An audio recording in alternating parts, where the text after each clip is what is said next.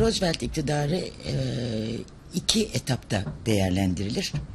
Bunlardan e, birincisi e, bin dokuz yüz otuz üç - bin dokuz yüz otuz beş yılları arasında e, dikkatlerin işsizlik sorununu çözmeye e, yöneldiği ilk yüz gün diye bilinen dönemdir. İlk yüz gün veya birinci New Deal. İkincisi otuz beş otuz yedi yapısal reformların gerçekleştirmeye çalışıldığı dönem. Buna da ikinci yüzyıl veya ikinci New Deal denir. Bunları izleyen kararların hemen tümü ekonomiyi canlandırmak, e, üretimi arttırmak ve teşvik, teşvik etmek amacını güden kararlardı. E, örneğin Federal İskan Yasası diye bir e, yasa çıktı. E, bu yasa çiftçilerin ve ev satın almış olan insanların ipoteklerini ödeyeceklerini devlet garantisi altına aldı. Yani amacı ne olduğu anlaşılıyor. Ekonomiyi canlandırmak tabii amaç. Ee, sonra e, Sivil Çevre Koruma Birlikleri diye e, bir yasa çıktı. Daha doğrusu bir, bir, bir kuruluş düzenlen, düzenlendi. Bu kuruluş iki buçuk milyon Amerikan gencini, kızı olan, günde bir dolara istihdam etti. Ve ülkedeki ormanlar, e, parklar e, gibi çevre koruması korumasını e, çağıran işlerde çalıştırdı ve bir askeri disiplinle çalıştırdı. Fakat iki buçuk milyon genç bu şekilde sokaklardan çekilmiş ve e, az da olsa karınlarını doyuracak para kazanmış oldu. Tennessee Vadisi İdaresi Roosevelt'in en parlak fikirlerinden bir tanesiydi. Başkan kongreden hükümetin tüm yetkilerine haiz, ancak e, özel bir şirketin esnekliğini ve girişimciliğini de içeren bir şirket kurulmasını istedi ve e, Tennessee Vadi, Vadisi İdaresi doğdu. Tennessee, Amerika'nın en yoksul eyaletlerinden bir tanesiydi. Ee, ve bu e, kurulan şirket Tennessee Nehri üzerinde barajlar inşa etmeye başladı. Böylece bir istihdam arttırıldı. Ee, ikincisi e, çevre çiftçilerini e, felakete sürükleyen e, seller kontrolü altına alındı. Ve tabii ayrıca e, ekolojik e, ilerleme kaydedildi. Ve proje uzun yıllar devam etti ve hala da e, devam etmektedir. Bir başka e, önlem, e, çiftçilerin tarlada kalan ürünlerinin e, zararını hafifletmek üzere alınan önlemdir. Tarım yeniden ayarlama yasası diye bir yasa çıkarıldı. Ve bu yasada çiftçilere ekonomik olmayan ürünleri ekmemeleri, ekonomik olmayan hayvanları yetiştirmemeleri için tazminat ödendi. Bayağı bir belirli bir para karşılığı insanlar ekmemeye ve e, hayvan yetiştirmemeye e, teşvik edildiler. Ancak e, burada bir e, sıkıntı çıktı. E, çünkü bir süre sonra bu yasadan yararlanmak isteyen çiftçiler ekinlerini yakar, hayvanlarını öldürür oldular. E, bunca açlığın ortasında da e, bu kabul edilebilir bir durum değildi. E, sonuçta e, anayasa ya aykırı bulundu, kanunda iptal edildi. Bu macerada böylece bitti. New Deal'in aldığı önlemlerden en yaratıcılarından bir diğeri de Ulusal Sanayi Kurtarma Yasası. Kısaca NIRA diye bilinen e, bu yasa iki dev proje içeriyordu. İlki e, devasa bir altyapı inşaatı girişimi. Tabii istihdama yönelik. İkincisi Amerikan iş hayatına kurallar getiren, haksız rekabeti önleyen e, ayrıntılı bir program. E, bu program Ulusal Kurtarma İdaresi tarafından yürürlüğe konuldu. Her bir sektör için ayrıntılı kurallar geliştirildi ve bunlar rekabeti e, mümkün kılan kurallar oldu. Büyük bir gayretle çalışıldığı muhakkak. İnsanların ellerinden geldiğini yapmaya çalıştıkları tartışılmaz. Ancak bütün bunlara karşı e, ekonominin e, kısa sürede düze çıkmayacağı anlaşıldı. Ne zaman? bin dokuz yüz otuz beş civarı. Daha da e, şanssız olanı, belki de ironik olanı demek lazım. Çıkarılan yasaların büyük bir çoğunluğu e, Anayasa Mahkemesi tarafından anayasaya aykırı bulunarak iptal edildi. Tuhaf bir durum oldu. E, halkın bir kere daha nevri döndü. Roosevelt'in popülaritesi azalmaya başladı. Durumu kurtarmak isteyen hükümet atağa kalktı. Ancak bu çok ilginçtir. E, çünkü e, liberalizm işyal edilmiş bir ülkede sosyal adalet söylemiyle atağa kalktı. Ve hakikaten de e, işçi sınıfını arkasına aldı. İşçi sınıfını arkasına aldı ve ikinci New Deal denilen, ikinci yüz gün denilen bir dizi başka programı devreye soktu. bin dokuz yüz otuz beşten itibaren yürürlüğe konan e, bu yeni e, programlar hemen tümüyle işçi sınıfının koşullarını düzeltmeye yönelikti. O kadar ki Başkan Roosevelt sınıf ayrımcılığını körüklemekle itham edildi. Varlık vergisi kondu. Varlık vergisi vergilerini arttırdığı için zenginleri küstürdü. Su, elektrik gibi kamu hizmetlerini yürüten özel e, kuruluşlara kurallar getirdi, getirildi.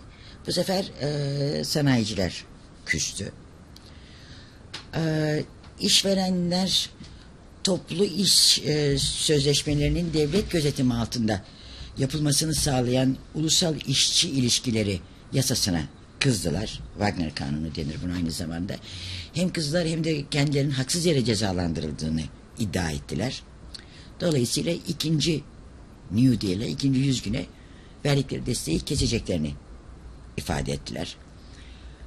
Amerika'nın e, sosyalizmi anımsatan bu yeni resminden e, Amerikan girişimcileri işte hoşlanmamışlardı ve bunu da deklare ettiler. Buna rağmen e, Roosevelt asgari ücret, azami çalışma saatlerini düzenleyen adil işçi standartları dedikleri yasayı çıkartmayı başardı. Bunun arkasından e, sosyal güvenlik yasası devreye girdi. E, yine çok devrimci bir yasaydı. Bu, bu yasayla e, işçilerin emekliliği tanzim edildi. E, iş kazaları durumunda, ölüm durumunda çocuklarına, eşlerine e, kalacak veya bağlanacak paralar tanzim edildi. Ama dediğim gibi bunların hepsi sosyal adalet söylemi altında e, yapılan işlerdi. Bir farklı tarafı daha vardı e, Roosevelt'in. E, Roosevelt, Hoover'ın e, yürüttüğü sıkı para politikasını da yürütmedi. E, çünkü bütün bu harcamaları, e, istihdamı artıracak harcamaların hepsini e, yapıyordu. Bu harcamalarla talebin artacağı hesaplanmıştı. Hatta bin dokuz yüz otuz beşten itibaren beş milyar dolar gibi bir para ortaya kondu. Ve bu para eyaletlere dağıtılarak yardımların ve istihdamı artıracak önlemlerin eyaletler kanalıyla, yani ademi merkeziyetçi bir biçimde yapılması ayrıca sağlandı. Yine çok şaşırtıcı bir şey, bir başka girişim. Amerika için çok şaşırtıcı. Çünkü Amerika'da devlet e, kültürü e, düzenleyen bir e, organizma, e, bir bir bir e, teşkilat e, olmak gibi bir görev üstlenmezken Amerika'da ilk defa devlet e, doğrudan kültürel işlere girdi. Kültürel programlar yaptı. Tabii ki nedeni bunun e, o dönemde e, işsiz kalan sanatçıları kollamak, sanatçılara e, istihdam yaratmaktı. Fakat e, Federal Proje bir diye, sonra kısaca e, Proje bir diye anılan bir programla birlikte Federal Sanat Projesi, Federal Resim Projesi, Federal Tiyatro Projesi, Federal Edebiyat Projesi, Federal tabii e, e, tarihi kayıtlar araştırma projesi diye beş büyük proje ortaya çıktı. Hepsinin başına bunların birer tane ulusal direktör konuldu ve böylece devlet e, Amerikalılar açısından baktığımızda devlet e, kendisinden hiç umulmayan bir sahaya girmiş oldu. İşin bir başka tarafı var. Tabii e, gramofon, radyo, sinema gibi e, hızla ilerleyen e, sektörler canlı performans veren e, pek çok sanatçıyı işten etmişti.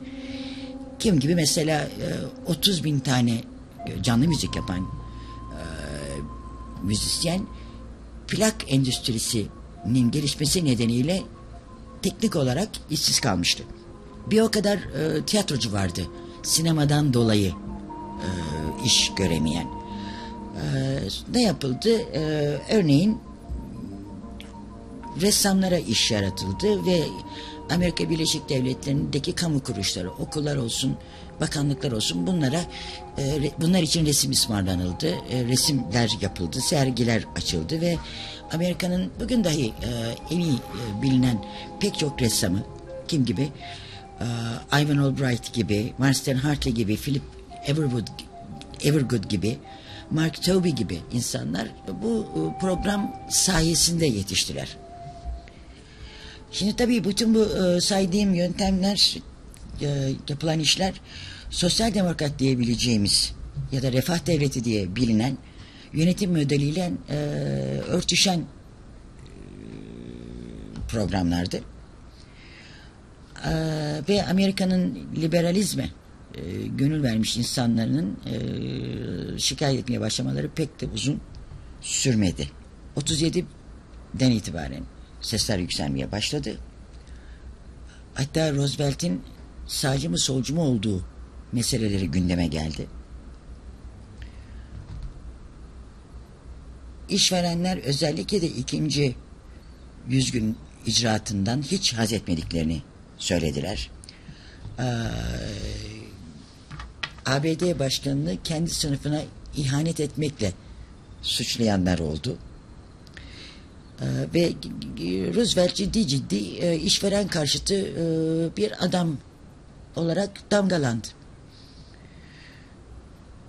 Oysa bugün buradan baktığımızda görüyoruz e, kapitalizmi kurtaran adamdı belki de Roosevelt.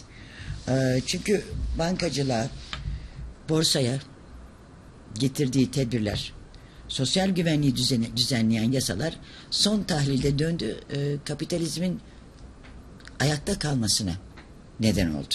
Görünüyor ki e, Roosevelt işçi kesiminin yanına almakla e, hiç de kötü etmemişti.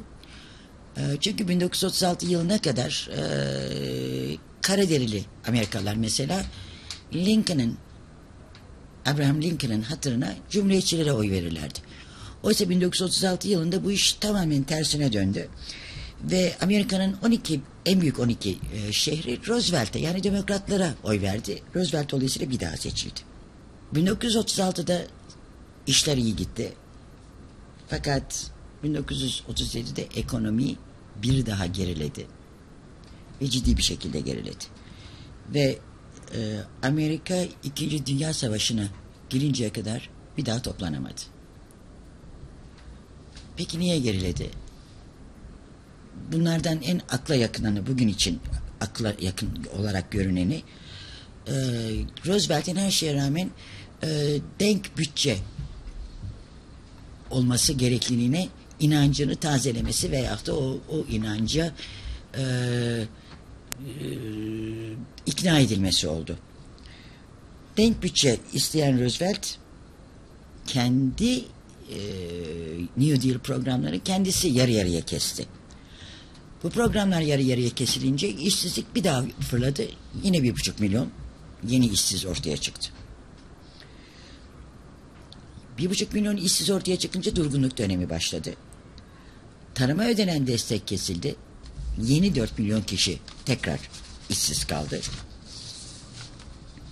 Amerika yeniden buraladı. Ee, ve dediler ki e, Başkan Roosevelt sözüne sadık kalmaktansa ödün vermeyi tercih eden bir adamdır. Bunun yanı sıra Roosevelt zaten ekonomiden anlamıyor diyen, anlamıyordu diyenler de çıktı. Şimdi ekonomiden anlamıyordu diyenler sözlerinin kanıtı olarak e, Roosevelt'in e, Keynes'in önerilerine kulak asmış, as, kulak asmamış olmasını gösterdiler.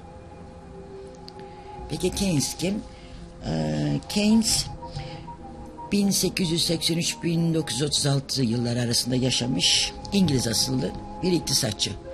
Keynes'in önemi klasik iktisadın e, serbest piyasa ekonomisine dair inanç ve teorilerini reddediyor olmasından gelir.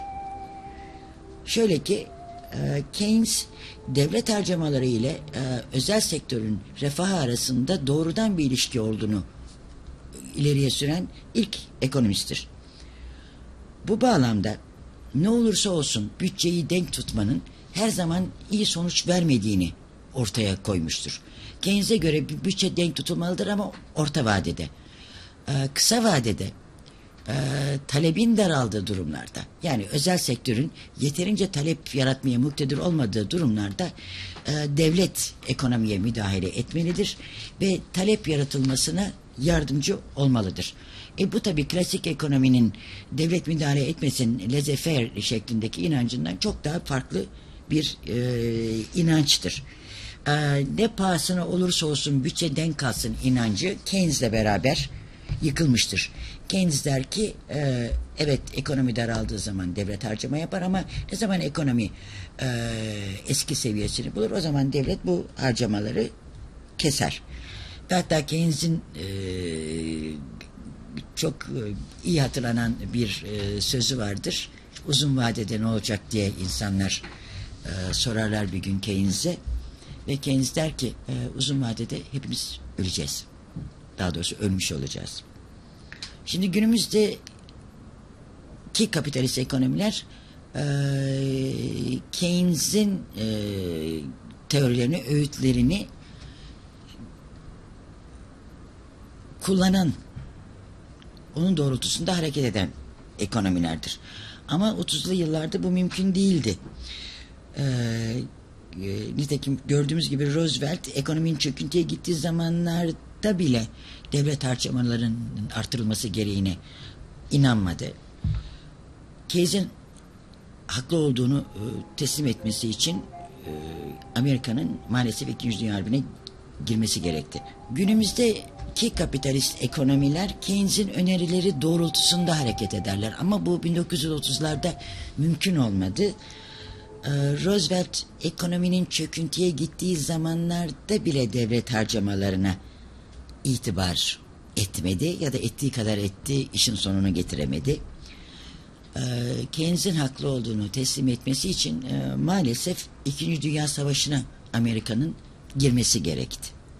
Yine şimdi buradan baktığımızda Roosevelt'in yeni deal'ının bir ekonomik devrim olmadığını, radikal değişiklikler getirmediğini görüyoruz. Ancak Amerikan toplumunun hükümete bakış açısında ciddi bir değişiklik getirdiğini de kabul etmemiz lazım.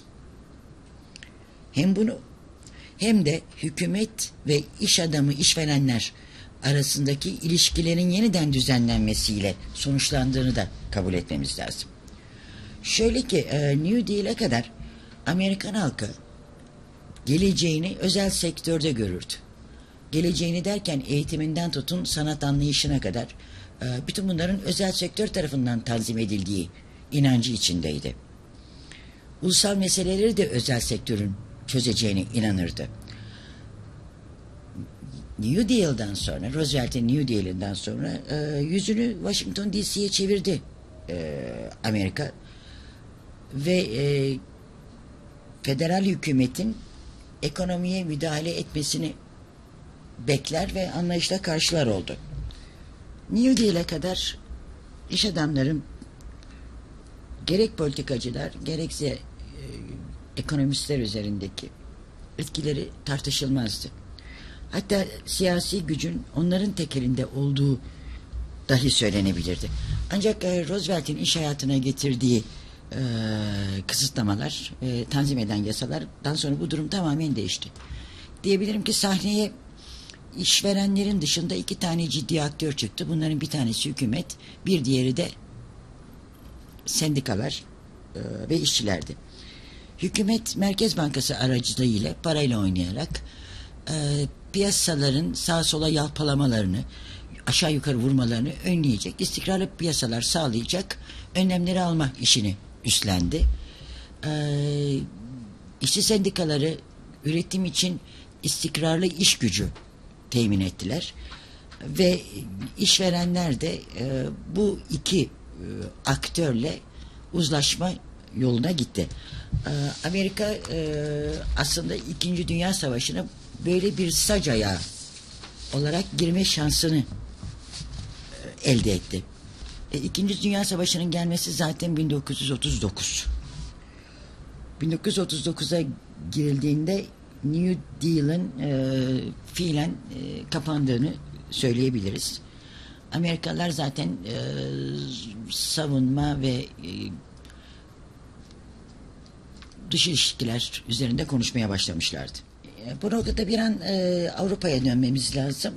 E, büyük çöküntünün e, dünya iktisat tarihinin en önemli, en önemli buhranı e, olmasının bir nedeni Amerika'da başlamış olmasına rağmen anında Avrupa'ya sirayet etmiş olmasıdır. Daha önce de söylediğim gibi e, Amerika e, Birinci Dünya Harbi'nden borçlu bir ülke olarak çıktı. Oysa aynı harp Avrupa'yı yıkıma uğratmıştı. E, üstelik e, bu borçlar e, Avrupa devletlerinin belini büsbütün büktü. Amerika ekonomisinin krize girmesi tuz biber ekli. Çünkü Amerika Avrupa'ya vereceği e, kredileri de e, ayrıca kısmak e, zorunda kalmıştı. Şimdi söyleyeceğim korkunç bir şey.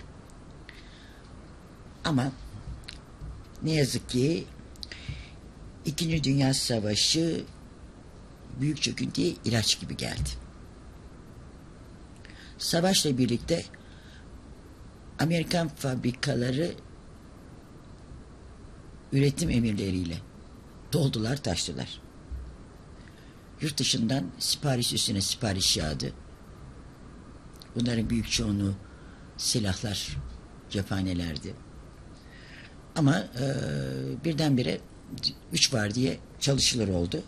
Ve şey gibi ya, e, sihirli bir değnek neredeyse dokunmuş gibi işsizlik birkaç ay içerisinde sona erdi. Ekonomi canlandı. kırk bir yılında Amerika, bin dokuz yüz kırk bir yılında savaşa girdi. Savaşa girmesiyle birlikte büyük çöküntünün de sonu geldi. Ve yine İkinci Dünya Savaşı'nda en büyük harcama Amerika tarafından yapıldı. üç yüz kırk bir milyar dolar. Diyebilirim ki Amerika büyük krizden çıkmak için harcamadığı parayı İkinci Dünya Savaşı'nda harcamış oldu. Ha savaşın toplam bütçesine gelirsek bu da bir trilyon dolar kadar bir para. Ve bu iş bittiğinde e, ekonomiler bir kere daha e, ve krizden çok daha kötü bir biçimde yere yapışmış haldelerdi. Avrupa'nın savaştan sonra yeniden yapılanması için büyük yardıma ihtiyacı vardı. Dünya Bankası yirmi beş Haziran bin dokuz yüz kırk altı'da sekiz milyar sermaye ile işe başladı. I M F daha eskidir. I M F bin dokuz yüz otuzlu yıllarda altın esasından vazgeçmenin getirdiği karmaşayı düzenlemek üzere düşünülmüş bir teşkilattır. Ancak o zaman olduğu gibi bugün de bu iki teşkilat dünya ekonomisini ayakta tutan teşkilatlar olarak görülür. Ee, izleyen programlarımızda her ikisi hakkında da konuşmamız gerekecek.